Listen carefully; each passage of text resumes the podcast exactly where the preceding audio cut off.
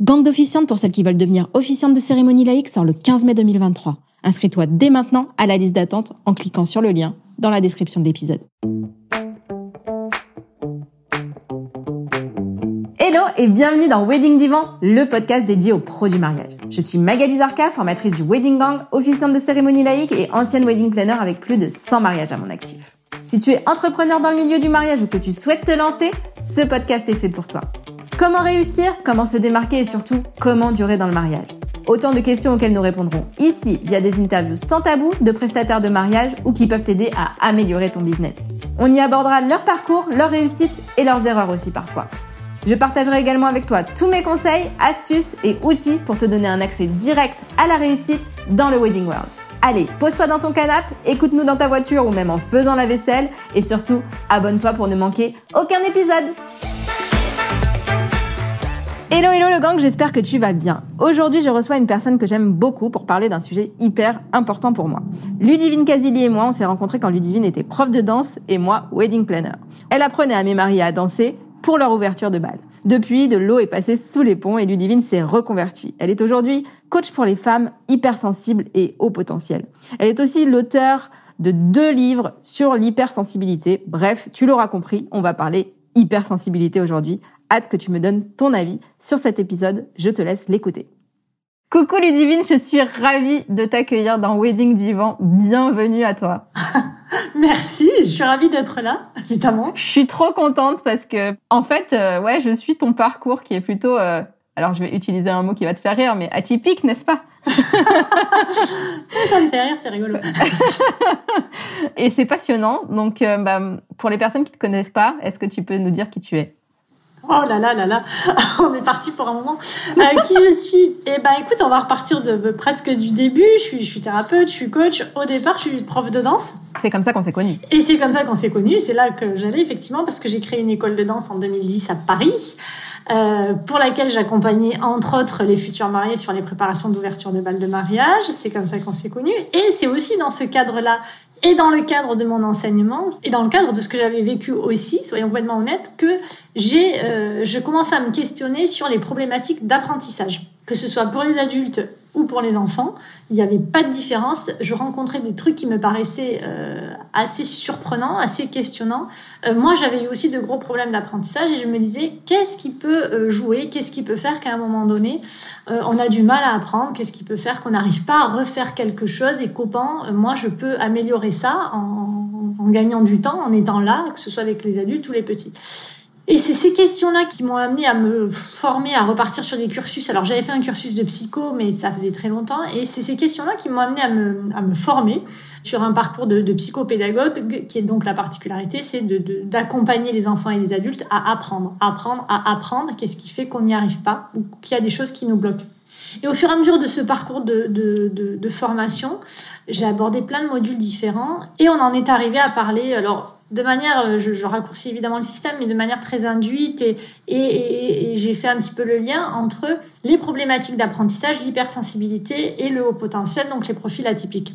Donc là, je l'ai un peu pris, j'ai pris une grosse claque en me disant, dis donc, c'est très très surprenant ce que raconte la dame là, ça me rappelle un petit peu ma vie. Il serait peut-être un petit peu temps que je commence par me questionner par moi, donc visiblement.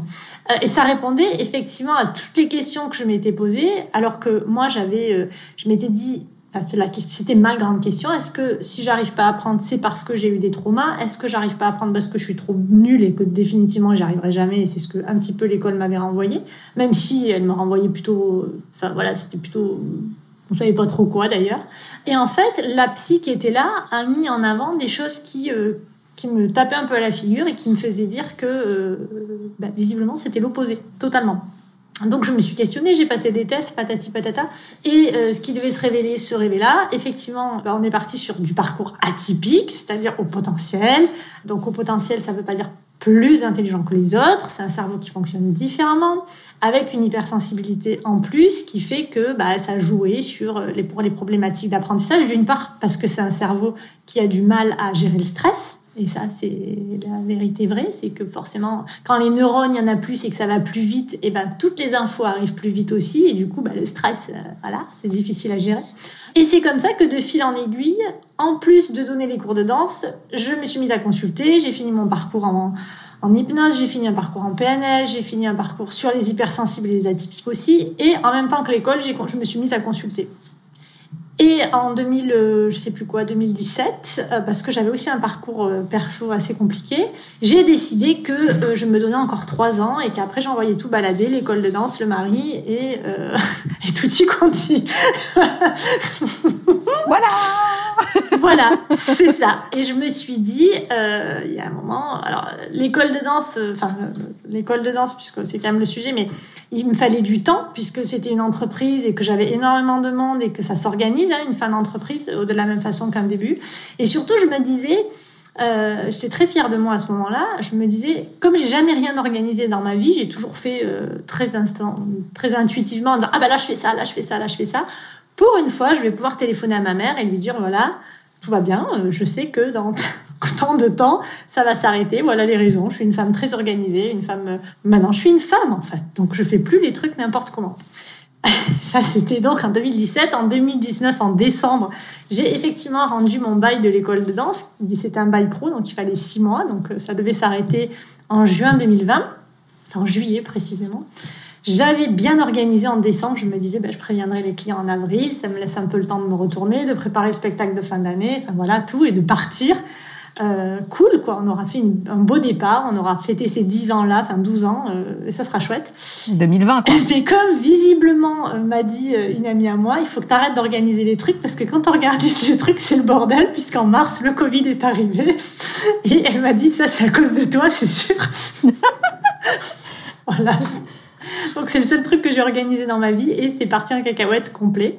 Voilà, bon, bref, passons la grosse parenthèse qui a été bien pénible du Covid pour les boîtes et pour une fin... Quand tu décides de fermer ta boîte cette année-là et que c'est pas fait exprès, c'est encore plus le bazar. Et donc, depuis le mois depuis 2010-20, je n'ai plus l'école de danse et je ne consulte plus à l'école de danse, mais j'ai un cabinet où je consulte, où j'accompagne à la fois en collectif et en one-to-one, donc essentiellement les femmes en hypersensibilité et en haut potentiel. Pourquoi essentiellement les femmes ? Parce que quelque chose tend à faire croire que les hommes vont moins vers le développement personnel que les femmes, sans quoi je déduis que les hommes se questionnent moins que les femmes. C'est un peu réducteur comme réflexion, mais voilà. Non, mais je pense qu'il y a des diktats là-dessus. Je sais pas, enfin, de dire qu'on n'a pas besoin de ça. Quand tu parles à des hommes là-dessus, enfin, comme tu dis, c'est réducteur, mais en vrai... ça se vérifie, quoi. Enfin, quand tu parles à des hommes là-dessus, ah ouais, mais moi, j'ai pas besoin. Mais en fait, alors, plus tu dis que t'en as pas besoin, plus t'en as besoin. Je dis ça, et en même temps, pour sauver leur cause, parce qu'il faut quand même bien la sauver, sinon on va passer pour des vilaines. J'ai donc écrit 2 bouquins. Le premier est sorti en janvier 2022, qui est très genré, il faut quand même bien le dire. C'est un bouquin avec une cible pour femmes, des dessins pour femmes, dans une collection pour femmes. Et la couverture est rose, en plus, pour couronner le tout. Et la première signature que j'ai faite, le premier livre que j'ai signé, je l'ai signé à un homme. Comme quoi. Donc, comme quoi, tu vois, et là, je me suis dit, oh bah merde, alors, c'est-à-dire que on est en train de me faire casser toutes mes théories. Et j'ai donné un atelier en novembre à Nîmes, pareil, sur le thème de l'hypersensibilité, et il y avait aussi 2 hommes dans l'atelier qui étaient perdus parmi les 14 femmes, mais qui ont... Non, mais ça commence à évoluer quand même. Mais bien sûr, et en plus, ils ont plein de trucs à dire super intéressants, donc voilà, c'est pour la petite blague que je dis. Ne leur coupons pas la parole. C'est ça. Autant que faire se peut. Voilà pour mon parcours. Ok, alors moi j'ai retenu un truc dans ce que tu disais, enfin plusieurs, mais ce qui m'a forcément titillé, c'est quand t'as dit que les hypersensibles ou les HP, je sais plus lequel des deux, avaient du mal à gérer le stress. Et c'est vrai oui, les deux. Et donc du coup, je m'interroge parce que c'est vrai que dans les wedding planners, il y a quand même, par exemple, prenons ce métier, il y a quand même pas mal de personnes atypiques qui quand même font ce métier-là et qui arrivent à gérer le stress des autres. En fait, finalement, c'est pas forcément le leur, mais c'est celui des autres. Ouais, et la question, c'est vraiment de se dire à quel prix. Parce que si on gère, on gère ce stress, oui, parce que de toute façon, la vie est faite, on est un animal d'adaptabilité, on s'adapte, et encore plus hypersensible. Il a tellement envie d'être aimé que de toute façon, il est prêt à s'adapter à tout. Donc, il n'y a pas de souci là-dessus. Mais gérer le stress, oui, mais la question, c'est à quel prix ? C'est-à-dire que, pour moi, bien gérer le stress, ça veut dire, je fais ma journée de travail, il y a du stress dans ma journée de travail, mais quand je rentre, j'ai pas envie d'exterminer la terre entière parce que, ou que j'ai pas envie de trucider mon enfant ou mon mari dès qu'il me dit bonjour ma chérie, parce que j'ai vécu une telle journée de stress que, et j'ai tellement épongé ce stress que ça doit ressortir à un moment donné. Donc oui, gérer le stress, mais encore une fois, c'est vraiment intéressant de se poser la question de est-ce que je le gère, tant bien que mal? Ou est-ce que j'ai compris quel était le phénomène de stress, j'ai compris ce qui me stresse, j'ai compris comment moi je peux m'aider à mieux le vivre plutôt que de le gérer, parce que dans l'idée de gérer, il y a vraiment je fais comme je peux, hein, voilà, je gère quoi. Mais l'idée c'est de se dire j'en ai conscience et aussi je sais ce dont j'ai besoin pour l'évacuer. Parce que sinon à un moment donné, c'est l'effet, je rentre dans des images, mais c'est l'effet lasagne. Hein, c'est-à-dire que t'accumules des couches, c'est pas la couche du bas qui va te faire péter les plombs, c'est la dernière couche qui va faire tout déborder, c'est pas celle du bas. À part que souvent, avec ces histoires de gestion du stress, la dernière couche, elle va être complètement anodine, c'est-à-dire que tu vas rentrer chez toi, ton gamin aura posé un verre à côté du dessous de verre, et tu vas péter les plombs. Et lui, il va te dire, mais... je l'ai posé à côté du dessous verre, c'est peut-être pas si grave non plus. Et non, dans l'absolu, c'est pas grave, mais comme il y a toutes les couches dessous, eh ben celle-là, pour ce jour-là, à ce moment-là, on sait pas pourquoi, ça part là. Donc si c'est ça, gérer le stress, moi, je suis un peu dubitative. Tu vois ? Ouais. Ok, donc comment on sait qu'on est hypersensible ? On le sent. J'ai envie de dire, quand il y a un doute, il n'y a pas de doute. Bon, avec ça, on n'est pas bien plus avancé. En tous les cas, ce qu'il y a de sûr, c'est qu'aujourd'hui, on sait que, parce qu'on en parle beaucoup, hein, de l'hypersensibilité. Enfin, en tous les cas, à Paris, parce que je suis allée dans d'autres endroits, ils n'en parlent pas plus que du salon de la saucisse, mais du salon de l'agriculture à Paris aujourd'hui. Pareil. Pardon. Ouais, c'est ça. Mais c'est plus chic, le salon de l'agriculture, que le salon de la saucisse. On le sait parce que on ressent tout plus fort. Quand je dis on ressent tout plus fort, c'est que il faut comprendre qu'on perçoit le monde par nos sens et on perçoit le monde par nos émotions.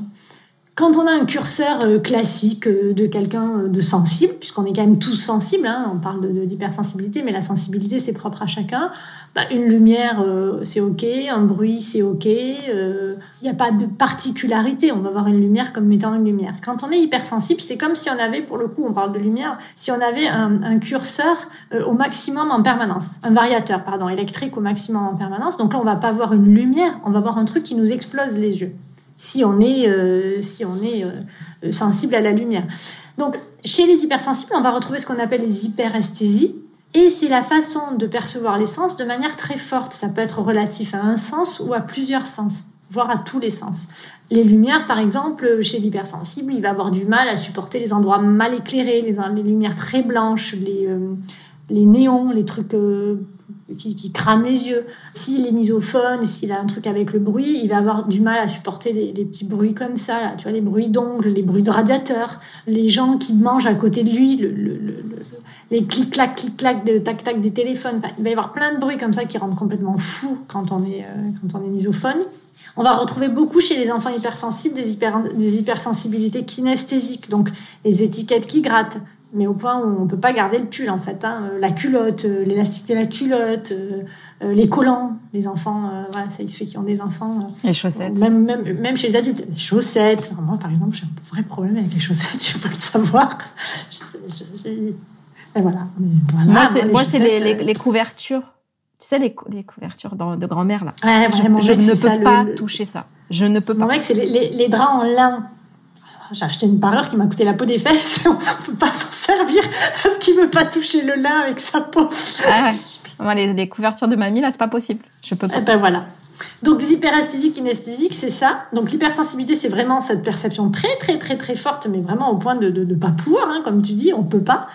Et après, ce qu'on va retrouver aussi, c'est l'hyperémotivité. Donc, les perceptions des émotions très fortes, Donc, on va dire une grande joie, c'est une très, très grande joie. Et un truc, j'en sais rien, une pub d'assurance avec un chien qui se fait écraser la patte. Vous allez chialer pendant des heures et des heures en faisant le pauvre chien. Bon, bref. Et l'hypersensibilité, c'est un peu... Enfin, c'est pas un peu ça, c'est carrément ça. Et du coup, c'est que tout est perçu trop fort.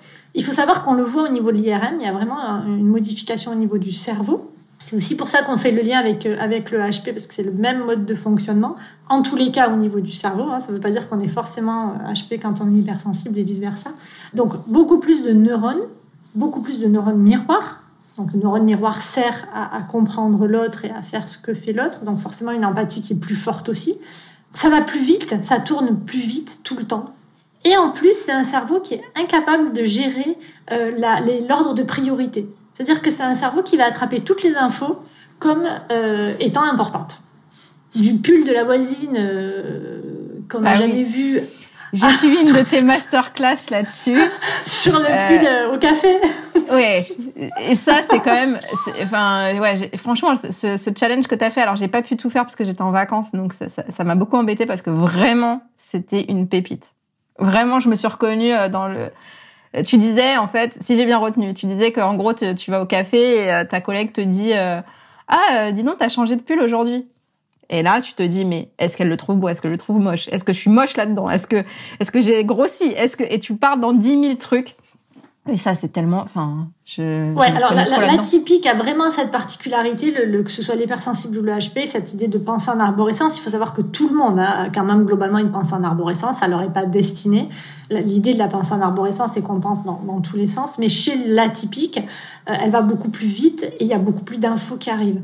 Et en plus, comme il a ce stress qui gère très mal, parce que l'insula est mal gérée au niveau du cerveau, et bien forcément, et comme en plus il a besoin d'être aimé, quand il arrive, c'est l'histoire du pull bleu à la machine à café, où t'arrives et la nana te dit « Ah, dis donc, t'as mis un pull bleu aujourd'hui », et là, au lieu de juste de te dire « Ah bah tiens, elle a remarqué mon pull bleu », bah ça va partir en sucette en fait. Et le problème, c'est que, et c'est tout le temps comme ça chez l'atypique, c'est que à partir de là, il va se mettre à régler 3 millions de problèmes qui sont pas là.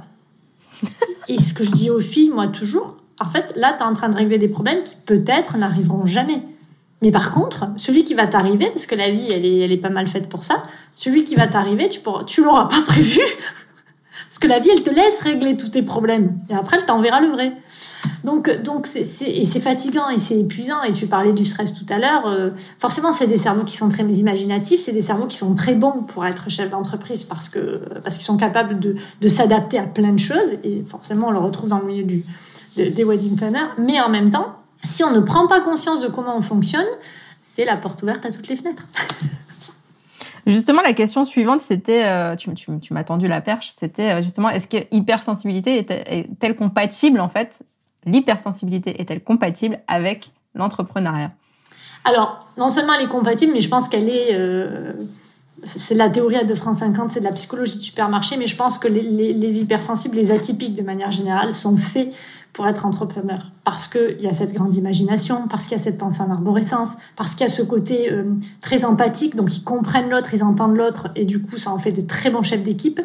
Mais en contrepartie, ils ont aussi besoin de rituels, ils ont besoin de choses très structurées pour pouvoir... moi, j'ai toujours dit, et notamment quand j'avais l'école de danse, que mes profs me disaient « Ah ben ouais, mais c'est le bordel et tout ». Je dis « Oui, mais c'est le bordel parce que dans ma tête, c'est structuré en fait ». C'est-à-dire que pour pouvoir donner un cours en faisant dans tous les sens et n'importe comment, vous avez l'impression que c'est n'importe comment. Et dans ma tête, il y a une espèce de cadre psychorigide où je sais où ça va pas partir. Donc, ils ont vraiment besoin de ça. Mais oui, ils sont de très bons chefs d'entreprise à partir du moment où ils comprennent comment ils fonctionnent. Je pense à une de mes coachées qui me disait « Est-ce que je suis vraiment faite pour ça, pour l'entrepreneuriat ?» Parce que tout le monde lui dit que en fait l'entrepreneuriat, attention, et surtout t'es décoratrice, attention, mais tu te rends pas compte dans quoi tu te lances, au secours, tu vas rater. Les gens lui disent « Tu vas rater. » Je lui dis « Mais... » Bien sûr que t'es faite pour ça. Ça questionne autre chose. Ça questionne la peur des gens. C'est-à-dire qu'à partir du moment où on annonce aux gens qu'on va être indépendant, ça vient faire clignoter chez eux leur propre peur. Et indépendant dans la tête des gens, c'est « Ah oui, mais tu vas pas gagner d'argent. Ah oui, mais peut-être tu vas pas t'en sortir. Ah oui, mais t'as pas de salaire. Ah oui, mais t'as pas de chômage. Ah oui, mais t'as pas de congé payé. T'as pas de ticket resto. T'as pas de ticket de CE. T'as pas... t'as pas de vacances. Et ce qui résonne là, c'est la peur des gens, en fait. Quand on vous dit ça, c'est qu'il faut vous dire un truc, c'est c'est leur propre peur. De quoi t'as peur, toi, en fait? Parce que moi, ça va, tu vois, et c'est OK, quoi.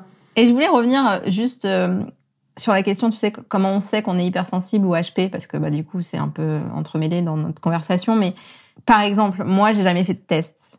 OK, mon fils en a fait. C'est, tu le sais, on en a discuté, mais c'est en lisant sur l'hypersensibilité et le fait d'être HP que je me suis rendu compte, en fait, on parle de mon fils ou on parle de moi, tu vois. Et du coup, comme en ce moment, on entend beaucoup parler de ça, tout le monde dit, ouais, mais de toute façon, si on vous écoute, vous êtes tous HP, tous hypersensibles, tous machin. Qu'est-ce que tu réponds à ça, toi? Mais je réponds pas à ces gens-là, moi. J'ai autre chose à faire de ma vie. J'ai beaucoup trop de choses à faire intéressantes que de répondre à des discours comme ça. C'est ce que tu m'as dit quand j'ai posé la question, quand je te disais, voilà, par rapport à mon fils, il y a quelqu'un très proche de lui qui a du mal à intégrer le truc. Qu'est-ce que je lui dis pour le convaincre? Tu m'as dit, mais pourquoi tu veux le convaincre? C'est ça. Faut arrêter de convaincre. C'est qu'on s'obstine à essayer de convaincre des gens dont on se fout. Donc, pourquoi les convaincre, quoi? Alors, il y a deux choses. L'hypersensibilité, on sait aujourd'hui que c'est entre 20 et 30% de la population. L'hypersensibilité, c'est pas une maladie, c'est pas une pathologie, c'est un mode de fonctionnement, c'est une caractéristique, comme le fait d'avoir les yeux bleus, d'avoir les yeux verts, d'avoir les cheveux blancs, alors que moi, je les ai bruns. Donc, il n'y a pas il y a un test qu'a mis Hélène Aron en place sur son site, mais il n'y a pas de diagnostic à poser. Vous pouvez aller voir quelqu'un qui va confirmer ce que vous ressentez, qui est spécialisé en hypersensibilité, et qui va vous dire, oui, effectivement, ce que tu vis, ça ressemble à l'hypersensibilité. Tant qu'on n'en souffre pas, on n'est pas amené à aller voir quelqu'un en général. On va souffrir de la gestion des émotions, on va souffrir du perfectionnisme, on va souffrir de ces montagnes russes émotionnelles, et surtout, on souffre souvent de se sentir en décalage et de ne pas être compris par tout le monde. Et moi, je dis toujours aux filles qui me disent « Ah ben oui, mais j'arrive pas à me faire comprendre par tout le monde. » Je dis « Mais c'est quoi cette prétention de vouloir être comprise par tout le monde, en fait? Un peu d'humilité. Est-ce que vous comprenez tout le monde ?» Ben non, et c'est normal. Donc oui, il y a une hypersensibilité. Oui, tout le monde ne la comprend pas. Mais non, c'est pas grave, en fait. Donc, si on le ressent, si on le vit, après je vous dis, on peut faire un test sur l'hypersensibilité, c'est pas un souci, mais ça questionne pas. Sur la HP, on est sur autre chose. Ouais, alors justement, parce que quand j'en ai discuté moi avec ma psy à l'époque, c'était ma psy d'adolescence, on va dire, quand j'avais des soucis à la maison et que je suis allée en voir une, et avec qui j'ai repris contact et qui m'a dit, mais c'est marrant parce que maintenant je suis spécialisée dans les HP et les hypersensibles. Bref. Et donc, elle me dit, parce que je lui dis, mais moi, j'ai pas l'impression d'être, parce que je le lis beaucoup, ce que tu dis, c'est-à-dire d'avoir ce vrai décalage entre les personnes et l'autre personne. Et moi, j'ai pas vécu ça, forcément. Et du coup, elle me dit, mais vous êtes homogène et il y a d'autres personnes qui sont plutôt hétérogènes et c'est pour ça aussi que vous, alors, et il y a aussi ce truc de dire, moi, c'est plutôt les autres qui m'ont fait remarquer que j'étais hypersensible au final, qui me disaient « Mais t'es trop sensible, toi. Franchement, c'est n'importe quoi, tu pleures pour rien. » Oui, c'est ça, c'est le trop ou pas assez. Ah, bon? Ce que tu dis qui est intéressant aussi, c'est que nos repères au quotidien, ce sont les livres. Et les livres, c'est pas moi qui vais vous dire le contraire, parce que j'en lis beaucoup, c'est très très bien. Mais il a un objectif, il a une cible, ce livre. Et évidemment qu'il peut pas s'adresser à tout le monde. Et évidemment, quand on est dans des singularités comme ça, que ce soit l'hypersensibilité ou le haut potentiel, on est sur des choses très spécifiques. Pour une raison qui est très simple, c'est que l'une comme l'autre, l'hypersensibilité ou le HP, quand on a les deux, peu importe, mais il faut savoir vraiment un truc hyper essentiel, c'est que ça va se colorer de ta culture, de ta famille, de la façon dont tu as été élevé, de la façon dont tu as grandi, de la façon dont tu construis ta vie, de tes traumatismes. Et ça sera pas pareil chez toi que chez un autre HP. J'ai eu un jour en consultation une dame une jeune femme de 45 ans. Voilà. Très jeune femme de 45 ans qui venait parce que elle avait le permis, elle n'arrivait pas à conduire. Elle était algérienne et elle a grandi dans un environnement avec 8 frères et sœurs, un papa instituteur, mais où on lui a dit, globalement, et c'est pas du tout péjoratif, mais on lui a dit, ton rôle à toi, c'est d'être une femme au foyer. Et moi, quand je l'écoutais parler, quand j'avançais un petit peu dans la conversation et tout, je me disais, putain, mais il y a quand même un sacré mode de fonctionnement que je connais étrangement. Seulement, elle n'a pas pu le déployer, en tous les cas. Ça se mettait en place dans sa vie au quotidien, mais pas tel qu'on peut imaginer Einstein, en fait. Ou pas tel qu'on peut imaginer un enfant... alors, je vais prendre une caricature pour ceux qui habitent à Paris, mais un gamin qui habite dans le 16e et qui va au musée tous les jours et qu'on amène au cinéma tous les jours et qu'on cultive sur des tas de trucs. On n'aura pas les deux mêmes enfants. Et pourtant, ils auront les deux mêmes cerveaux, les deux mêmes modes de fonctionnement, mais on n'aura pas le même résultat. Tout ça pour dire que dans les livres, on ne peut pas s'adresser à tout le monde en particulier. On s'adresse à la généralité. Et là, si tu as suivi le challenge dont tu parlais tout à l'heure, je fais toujours référence à la tarte aux pommes. Tu n'étais pas là pour la tarte aux pommes. Si, je crois que ça me dit quelque chose. Où j'ai dit toujours, si vous voulez faire une tarte aux pommes, pas avec moi, parce que pour le coup, je suis très très mauvaise en cuisine, mais si vous voulez faire une tarte aux pommes, vous avez deux options. La première option, vous achetez des livres. Et vous vous dites, ok, trop cool, je me suis acheté des livres, parce que les atypiques, ils achètent beaucoup de livres. Ils ont besoin de bien théoriser. Des fois même, ils achètent tellement de livres qu'ils se disent, non, je vais pas le faire, je vais plutôt attendre d'acheter un autre livre, et puis quand j'en aurai lu 350, peut-être que je me déciderai... Ou j'en achèterai un 351e, on verra bien. Bon, bref, donc tu veux faire une tarte aux pommes et tu te dis, ok, ma nouvelle idée, c'est la tarte aux pommes, je kiffe la tarte aux pommes, je vais acheter 10 livres et je vais faire une tarte aux pommes qui va être la reine des tartes aux pommes. Ok.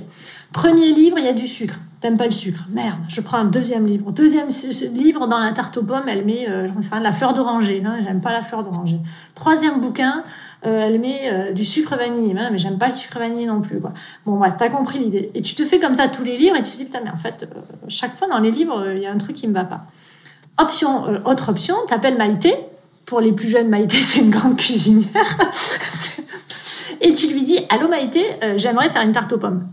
Et ben Maïté, elle va venir, elle va te dire, ok, qu'est-ce que t'aimes pas? T'aimes pas la fleur d'oranger, t'aimes pas le sucre, t'aimes pas le beurre, écoute, va acheter un pain au chocolat. Bref, et elle va t'apprendre à faire une tarte aux pommes en fonction de qui tu es. Et voilà. Et du coup, c'est pour ça que les livres ont leurs limites. Parce que les livres, ils vont essayer de s'adresser au plus grand nombre. Mais toi, t'es pas le plus grand nombre. Voilà. Et c'est ce qui fait que, on se retrouve pas dans les livres quand on est atypique, ou en tous les cas, on se dit, et comme l'atypique, il est là, oui, mais moi, si je me trouve pas dans toutes les cases, c'est que c'est pas moi. C'est pareil, je peux pas être HP, je suis nulle en maths. Je suis une femme, oui, bien sûr. Tu la connais, celle-là? Oui, c'est... Ah non, moi je peux pas être HP, ça doit être mon mari. Ouais. Ouais, ok. Mais parce qu'on en a fait aussi une caricature au départ. Tant qu'on comprendra pas que dans le HP, ce qu'on questionne, ce qui se passe au niveau du cerveau, c'est un mode de fonctionnement différent. Et des caractéristiques très, très différentes d'un neurotypique, de quelqu'un qui ne l'est pas. Et ben voilà, et après moi j'ai toujours le truc, les nanas qui me disent, ah oui, mais dans ces cas-là, tout le monde est HP parce que je côtoie que des HP. Oui, mais parce que on ne côtoie que les gens qui nous ressemblent. Voilà. On côtoie les gens qui ont les mêmes valeurs que nous, on côtoie les gens qui vivent de la même façon que nous. Il faut être complètement honnête, on va pas fréquenter des gens où on se dit, mais c'est qui ces gens-là? Oui, donc forcément il y a fort à parier qu'autour de toi, si t'aimes le bridge, t'es que des gens qui jouent au bridge. Et tu vas pas me dire pour autant, ça veut dire que toute la population française joue au bridge? Non, ça veut dire que c'est ce que t'aimes faire. Donc forcément, tu vas t'entourer que de ces gens-là. Les gens qui jouent au golf, ils fréquentent que des golfeurs. Et c'est ok, en fait. Et tu vas pas leur dire, mais vous vous stigmatisez, les gars. Non, on se stigmatise pas, mais on pratique ce sport-là. Donc on a les mêmes valeurs, on échange les mêmes activités, les mêmes moments de plaisir, et on se retrouve entre golfeurs.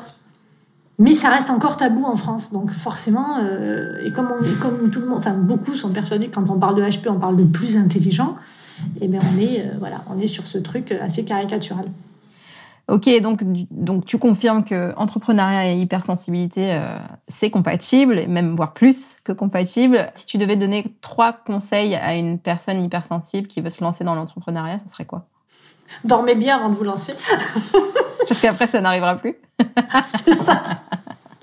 Non, je blague. Non, 3 conseils, c'est la passion en tant que telle, peut-être n'existera pas pour vous. C'est-à-dire que peut-être aujourd'hui, vous allez vouloir être wedding planner, et peut-être que dans 6 mois, vous voudrez être décoratrice de fleurs, et c'est ok, en fait, on s'en fiche. Il n'y a pas un bouquin qui dit qu'il faut faire toujours la même chose toute sa vie. Ça, c'est le premier des conseils. Le deuxième des conseils, c'est posez-vous toujours la question du pourquoi. Pourquoi je le fais? Pourquoi j'ai envie de le faire? Pourquoi j'y vais? Qu'est-ce qui m'anime? Le pourquoi, ça doit être la seule question que vous vous posez le matin. Et la troisième, c'est posez bien avant de démarrer ou régulièrement, en tous les cas, mes besoins, mes limites et mes valeurs. Parce qu'à partir du moment où vous avez les trois, ça va être quand même vachement plus facile pour bosser. C'est bien, je reconnais pas mal de choses que je donne dans ma formation, dans ce que tu dis, donc c'est très bien. Merci beaucoup. Je sais pas si tu as déjà écouté le podcast, mais à la fin du podcast, je pose toujours des questions que je n'ai pas envoyées. Vas-y, j'adore. La première, c'est qu'est-ce que tu as appris sur toi depuis que tu t'es lancée dans l'entrepreneuriat? Que j'étais capable.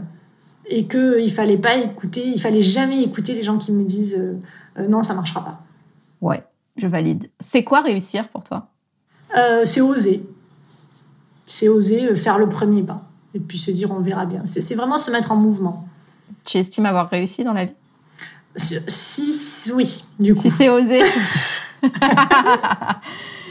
qu'il y a un outil, un livre, un truc dont tu peux pas te passer en tant qu'entrepreneur aujourd'hui?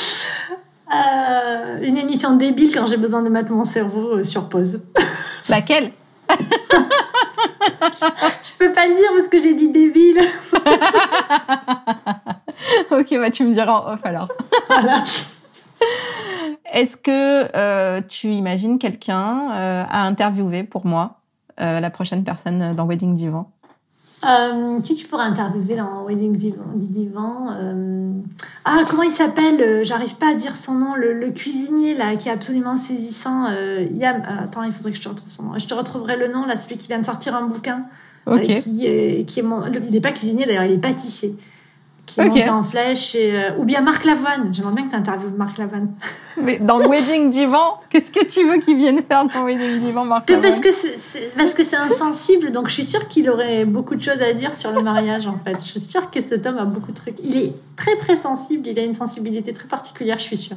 J'aime beaucoup Marc Lavoine. Je suis d'accord. Donc voilà, je suis sûre qu'il a sa place dans le Wedding Divan. Et si tu l'as, je veux que tu me préviennes quand même.